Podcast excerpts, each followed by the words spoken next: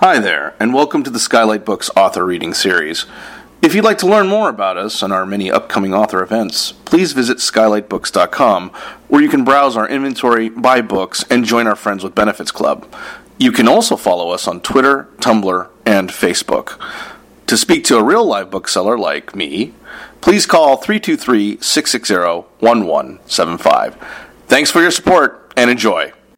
So now, without further ado, we have Mari Naomi, the award-winning author and illustrator of Kiss and Tell, uh, Dragon's Breath, and Other True Stories, Turning Japanese, I Thought You Hated Me, and Life on Earth trilogy, the first of which is Losing the Girl, which you're all here for tonight. Uh, her work has appeared in over 60 print publications and has been featured on websites such as The Rumpus, LA Review of Books, Midnight Breakfast, and, and BuzzFeed. Her comics and paintings have been featured by such institutions as the Smithsonian, the De Young Museum, the Cartoon Art Museum, the Asian Art Museum, and the Japanese American Museum. In 2011 and 2018, Mari toured with the literary roadshow Sister Spit. She's the founder of the Cartoonist of Color database and the Queer Cartoonist database. Oh, we're almost there. We're almost there. Uh, she taught classes for the California College of Arts Comics MFA program and was a guest editor for Penn Illustrated. She's the co-host of the podcast Ask Bi Girls with Myriam Gurba. And um, you're all here for losing the girl, which Jen Wang says Mari Naomi authentically captures the angst, vulnerability, and longing of the teenage soul through not just one, but four unique and distinct voices. Here she is.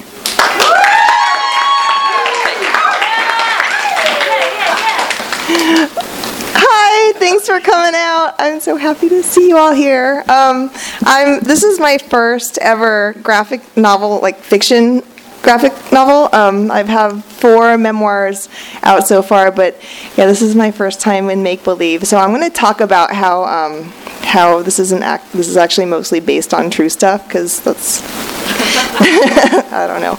Um, don't let me forget those glasses.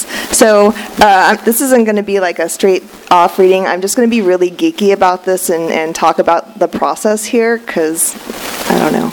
Um, so should I read this? All right. Well, so the origin story of this book is uh, like I never really read YA when I was a kid. When I was 11, I discovered Kurt Vonnegut, and I kind of like went from him. And then by high school, I was going down this Dostoevsky hole. So I was never really into the stuff that was supposedly targeted at my age. Uh, so when I was trying to sell my first book, Kiss and Tell, uh, when a publisher I'm not going to name names because I, apparently I'm being recorded. Uh, uh, they were interested in Kiss and Tell, but it was a little too mature, and they wanted to know if I would do YA. And uh, I'm like, well, I don't know. I've never read YA. So they sent me a big box of books, and I was like, okay, yeah, I could do this. Uh, and so she said, "Well, why don't you come up with an idea and we'll like a pitch and we'll see you know, the departments or whatever like it."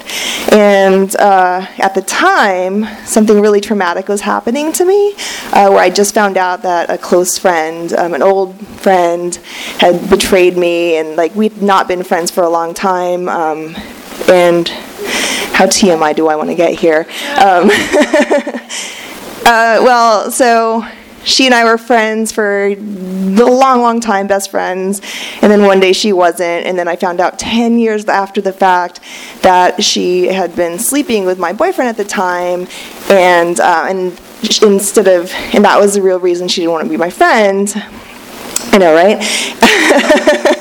it was pretty traumatic because, but this whole time I'd been blaming myself for the loss, loss of the friendship. She told me I wasn't a good friend, and so I'd been internalizing it this whole time. So anyway, I was going through this whole thing, and I just found out about this, and I was really in this whole.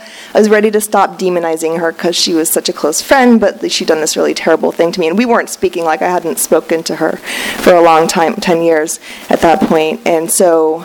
Um, so I'm like, well, maybe I could work with that. And so I was like, well, how do I, how could she do that to me? And I, so I was trying to see things through her eyes.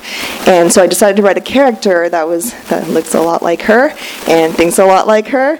And, uh, and to physically, well, not physically, but to literarily step into her shoes and eyeballs and to see like, okay, well, what could, I don't think she's a bad person because I don't believe in bad people you know, what are her motivations here, uh, and and that's that was the impetus for this book, which is um, what it turned out to be. Are four different protagonists.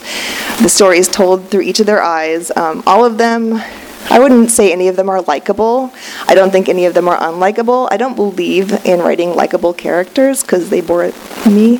So, uh, and it, and it's interesting because a lot of the bad Goodreads reviews I've been getting are um, are because oh this character is problematic. I'm like yeah. Yeah, they are. like that's the point of the character. Um, but whatever, I don't care about Goodreads people. So um, let's see everyone's complicated, blah, blah, blah. So, this first guy, uh, so I'm going to show you each of the characters, um, and this is the first book in a trilogy. So there's, um, I'm working on the third book right now. The second book comes out next year around this time, and uh, and so these characters will develop as we go along. This first character is Nigel Jones. He's uh, he's based on two boyfriends I had in high school, one after the other, and I kind of melded them together. Um, again, this is my first time well, getting published, writing fiction um, as a mature author. So it was, so of course I was just not writing fiction. I was just writing auto bio, but like giving them names. Um, so this is a little, so he, um, in addition to writing from different points of view, I also uh, chose to illustrate do the art in four different points of view.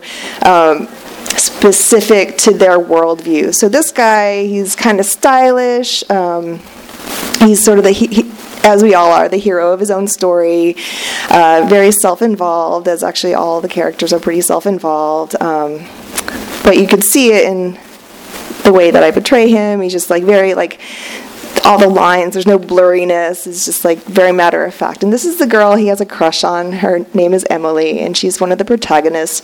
Um, the way I portray her in his section is she's sort of idealized. She's uh, physically the character that the protagonist that resembles me the most, but she's not necessarily the one I identify with the most. Uh, so they're walking, and he's kind of trying to hit on her, and he's like, uh, "So, uh, have you heard the one about the skate rat and the mongoose?" And um, that, that's my husband Gary, and I wanted to take pictures of me because my nails will never look this good. So if I seem like I'm like posing, I am. Hi, Todd. um, so have you heard the one about the skate rat and the mongoose? And he's been making jokes this whole time, and she's like, "Come on, Nigel, get real." Huh? And you see like her her script here, the the font that's in the world word bubble. All my fonts are hey Steph, hey Matt, uh, are are uh, hand drawn because I don't believe in doing computer fonts. But his in this section when she talks, uh, she's kind of exoticized, she's idealized, and her her text is really curly, like cursive, because like that's kind of how he sees he sees her as really girly and like this real cute girl. Um, but that's not how she is in her own section. So anyway, she's telling him to get real, and he's, she says, "Surely there's a serious side under all that joking around, because his jokes are really annoying."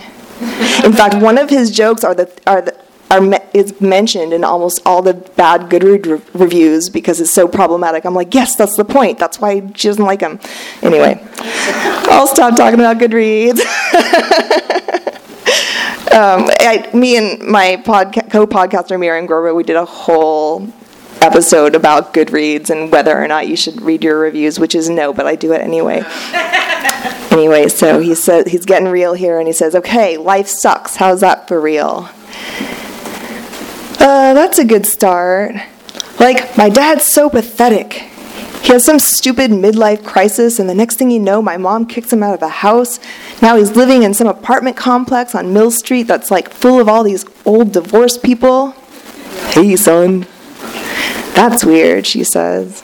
I know. If it makes you feel any better, my parents drive me crazy too. They're always fighting. Sometimes I wish they just split up and get it over with. Yeah, well, let me tell you something. Just because they split up, it doesn't mean they'll stop fighting. So this this this little panel here um, is where I probably identify with her the most because my parents fought a lot when I was a kid, and I always like wished they would get divorced. But now looking back, I'm like, that wouldn't have stopped the fighting because they'd still have to talk to each other. But so I, I allowed her to have this revelation at 15 instead of 35 or whatever. whenever I realized that. So this uh, this next section, uh, this is her through her own eyes.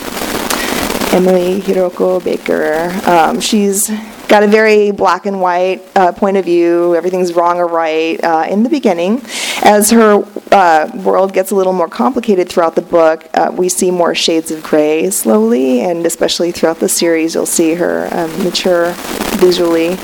Uh, her self-image is amorphous. You could see a little of that in his in his uh, Nigel's section, but with hers, she really either like sometimes she feels really pretty, sometimes she just feels really dorky, and it's always reflected as you'll see here. So here she's looking at her crush, Brett, and uh, those are her friends up front, Claudia and Paula. We'll see Paula later, so imprint that image on your mind. uh, not Claudia, uh, Celine, sorry. Celine says, Don't waste your time. Everyone knows that Brett's got it bad for Johanna. I know that. And since she's so pragmatic, I gave her a very pragmatic font, or I don't know if a font can be pragmatic, but to me that is. Uh, and here's Paula saying, She's been crushed ever since you read that poem at the talent show. And her internal voice says, I can hear you. Where is she? Ugh, there's Johanna. I'd hate her if she weren't so nice. Johanna! Oh, hey. Later, Jay. Nice place. Thanks. I'm watching it for my mom while she's at belly dance camp. Now you could also imprint Johanna here on your mind because you see her later through Brett's eyes, um, but through her, through Emily's eyes, she's kind of like this frumpy, plain girl who she can't figure out why Brett likes her. Belly dance camp, I know, right? And I gave Johanna a slightly curly font here just because she's, even though Emily sees her as frumpy, she also thinks she's a little fancier because she has Brett's attention. I put a lot of thought into fonts. you can't make this up. Ha ha. Hey, I've been meaning to ask. What do you think about Brett Hathaway? Brett Hathaway? And here she is looking all cute because she feels like she's being all innocent seeming. Brett, oh, I love him. Love? I think of him like a brother. Oh. His dad used to fool around with my mom. Oh boy. I mean, are you going out or anything? Ew, that'd be like incestuous. Yeah, I think there's laws against that. Har har. Well, I'd better go. Happy dance. So you see her looking very dorky because she feels dork because she's kind of being a dork. Okay, this next section right here is Brett, Brett Hathaway, her crush, through his own eyes. Um, he's an artist, he's dreamy, he's kind of had a hard life, so I wanted to give him shades of gray for his worldview. Um, and here is Johanna through his eyes, which is a lot more like idealized woman in a Hollywood sort of way. And she says, By the way, what's going on between you and Paula? As a little spoiler. Uh oh. And you'll notice his internal dialogue is a lot fancier than his his uh, external, which is this. What you mean, Emily was weird cat lady friend? And uh, and here's just another panel from later. He, he does a lot of uh, uh his sections very kind of hallucinatory. Um, some of the sections have internal dialogue, a lot of it, and he maybe has the uh oh, but he it's very minimal. Next and last is Paula Navarro, uh, and Emily's friend, and she, her, her. What do I say about this? So this is the character that's based after my friend, and uh, her point of view is kind of like her drawing style, which you see in the beginning. It's like we see a glimpse of her sketchbook, and so it all kind of looks like this. And she's got this kind of ongoing internal dialogue, internal monologue going, and, and there's no panels. Um, it's, it's very different than the other the other characters. And, uh, and, and here's where this guy is breaking up with her. And I'm not going to read this part, but uh, this is Emily through her eyes, which again is very idealized. And uh, oh, I'm going to go back though because when you see his his uh, his font through her eyes, she actually hears him as he is in his own mind, which I thought was anyway. Um, see, I told you I was going to geek out. This is so dorky. Um, thank you for not leaving yet. so, so this is how she sees her. She's kind of bitter about it, and and this was kind of reflective in things that people told me about my friend once we weren't friends anymore, saying, "Well." She idealized you, and she was in love with you, and she uh, she like was really bitter because she thought you had it good. I'm like, really? Like while she was sleeping with my boyfriend, she thought I, I like what was she jealous of?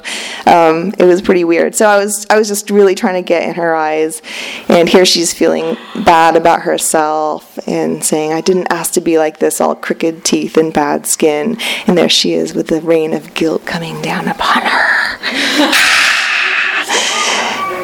anyway, so um, that's the end of my presentation.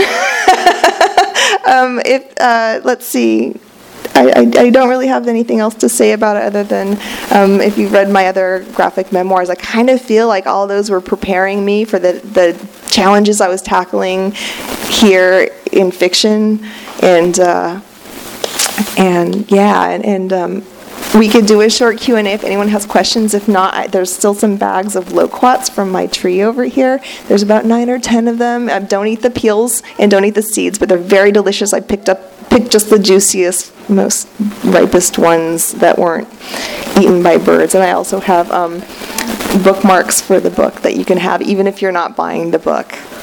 But um, what? Would you shit? Would you shit? Oh yeah, yeah. She, I, I thought you said would you shit. you should. um, yeah. Any any questions about? Oh yeah.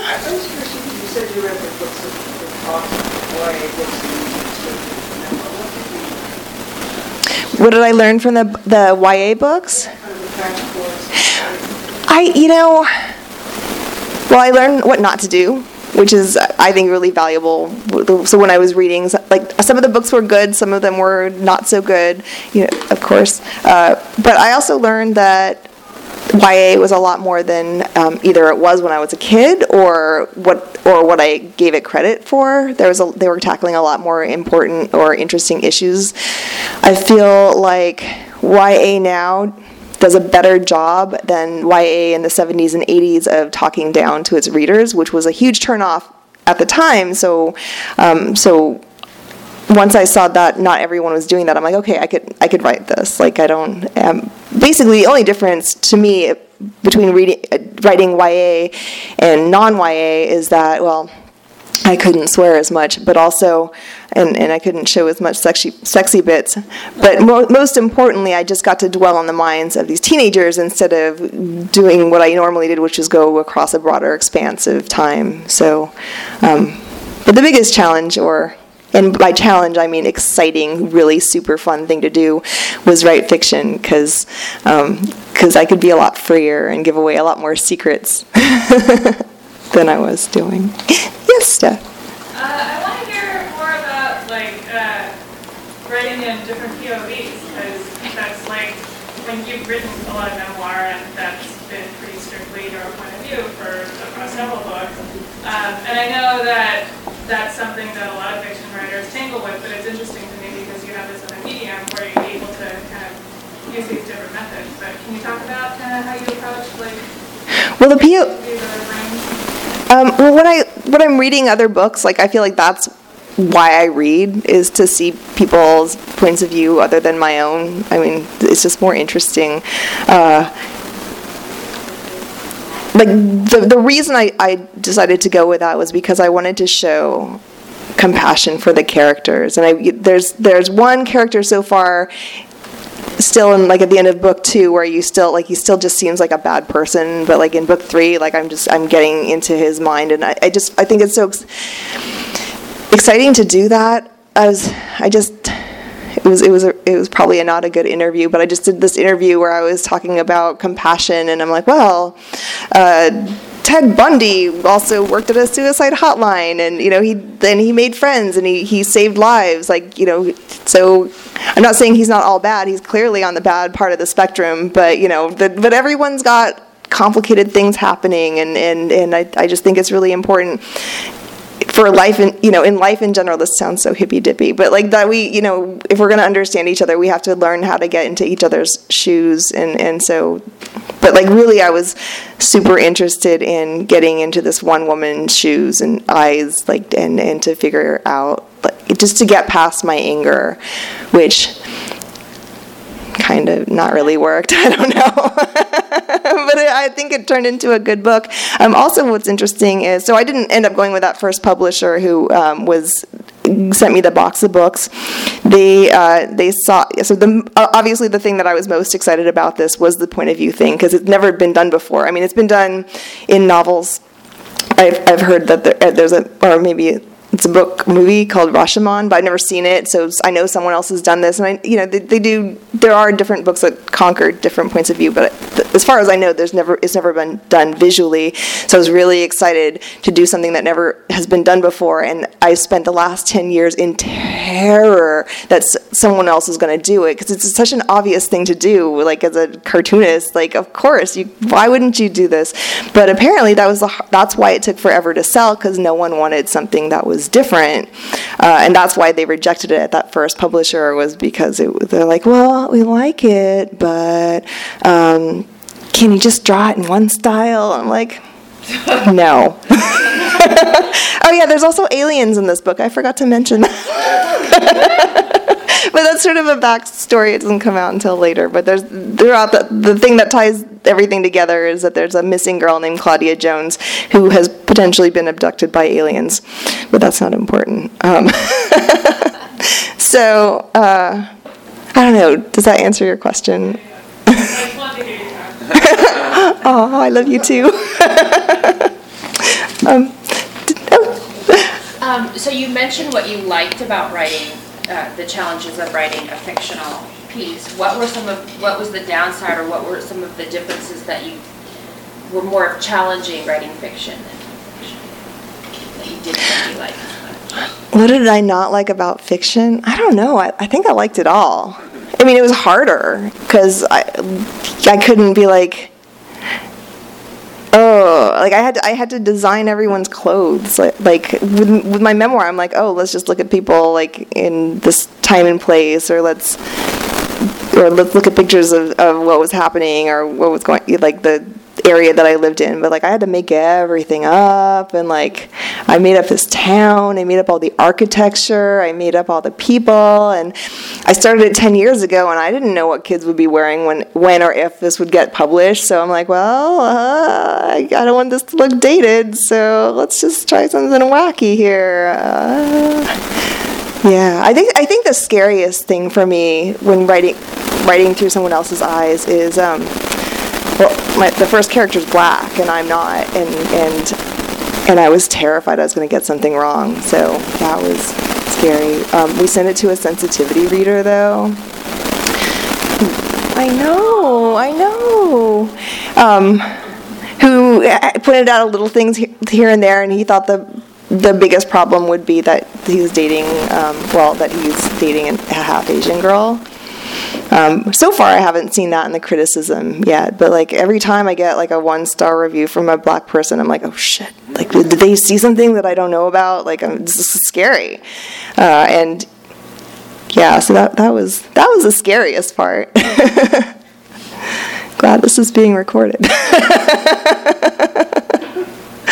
is is there anybody else? Oh, um, Evie, I love the kimono.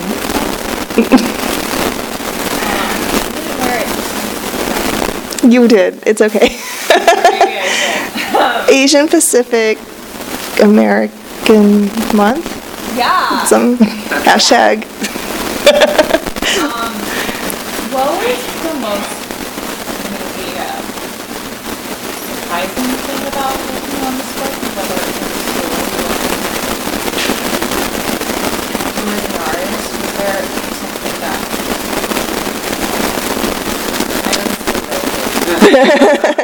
surprising. What was the most surprising thing? I think um, the editing process was really surprising to me because there are a lot of things that when I was reading y, the YA books, like they got kind of raunchy. Like those kids were doing some stuff, and like I, th- these kids do some stuff, and and it was weird what I could and couldn't show. And I completely understand why. Like my editor, who's he's fantastic, but he's like, okay, well, gatekeepers aren't gonna like this or that. Like they're gonna call it porn and, and take it off. So could you just make an insinuation of this happening? So basically, any kind of body parts. Like I didn't have straight. I didn't have much straight up nudity, but uh, but that had to get taken out. There was a lot of swear words that I fought tooth and nail for uh, to keep as many as possible. And, and now I'm seeing what he was talking about because a lot of these. Oh, today on this is going to be about me reading my own reviews. but today on Amazon, uh, I didn't realize that people were re- reviewing on the book on there. I'm like, oh, what's this? And uh, someone said they really liked the book, but um, but there was some pretty problematic language in there that I used to just you know there's this one bully and he calls this kid a faggot and I'm like that's very problematic. It's supposed to show that this guy's an asshole and this this guy's like I don't think parents will appreciate she's teaching our kids the word faggot. I'm like I'm not teaching them the word. They know the word. Come on. I'm teaching them that this this asshole is this guy who's not supposed to be good is using this bad word and we'll get maybe repercussions or maybe we won't. Yeah. That was that was surprising. As far as the process though of creation, like I think maybe I was surprised by how much freedom I felt all of a sudden where I was like, oh, oh, it doesn't matter what actually happened. Like, oh, it doesn't matter if there's supposed to be a tree there. There's a tree there now, and there, you know, it's, it's like it's very powerful. It's very godlike to suddenly be able to do whatever the hell you want with the. God, I gotta stop swearing with your universe. And, and I, I also. Um, one thing in the, in the, beginning when I was first writing out the script, I, I noticed that I was very uh, got really attached to the characters, and when I had to like hurt them, I felt bad. I still did it, but but yeah, they don't actually exist. So, except one of them, who I have to have an epilogue. This this woman who I did not speak to for 20 years. I just spoke to her for the first time, and it went really well, and so I'm happy because so I have closure now. I won't go on about that. Krista.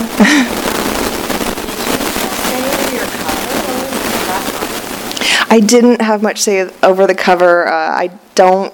I'm not really good at making cover or graphic design type stuff. So, uh, so they had ideas. I drew everything. Like the, this is my own art, but I just um, and they asked for a bunch of concepts, and uh, it's, it's very democratic with these people and, and this so I, I think that the, the cover designer her name's Lindsay um, is all like this is all her work even though I drew it. I mean I had I had like my say in it but yeah again I'm not good at it. Oh thanks. Thank you. Yeah they, they pretty much reject all my cover ideas as they should. I'm good at other things.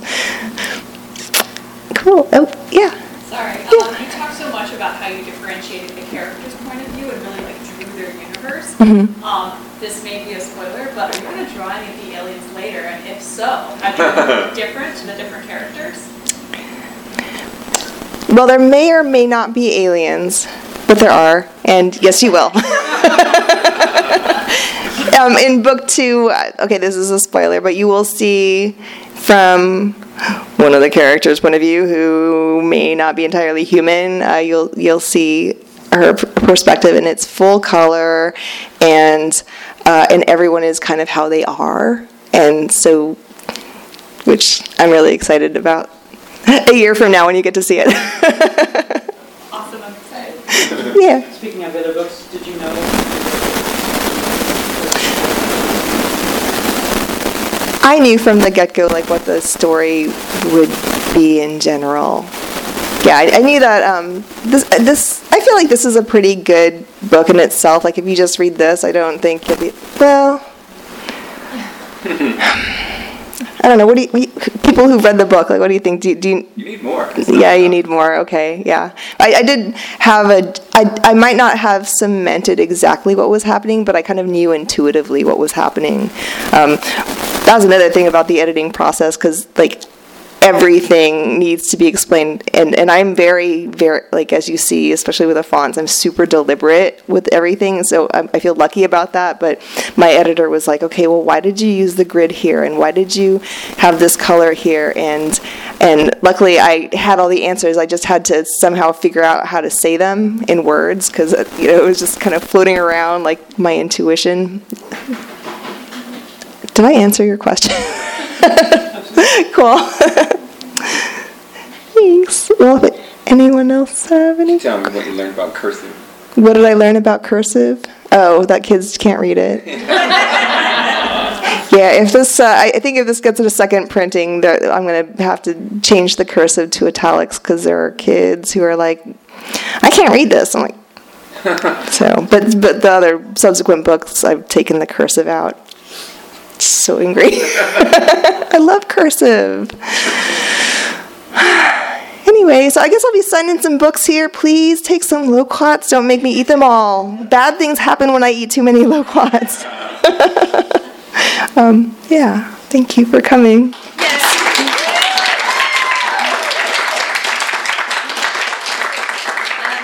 Yeah, so she's right. We're gonna set up a signing table right. You've been listening to the Skylight Books author reading series.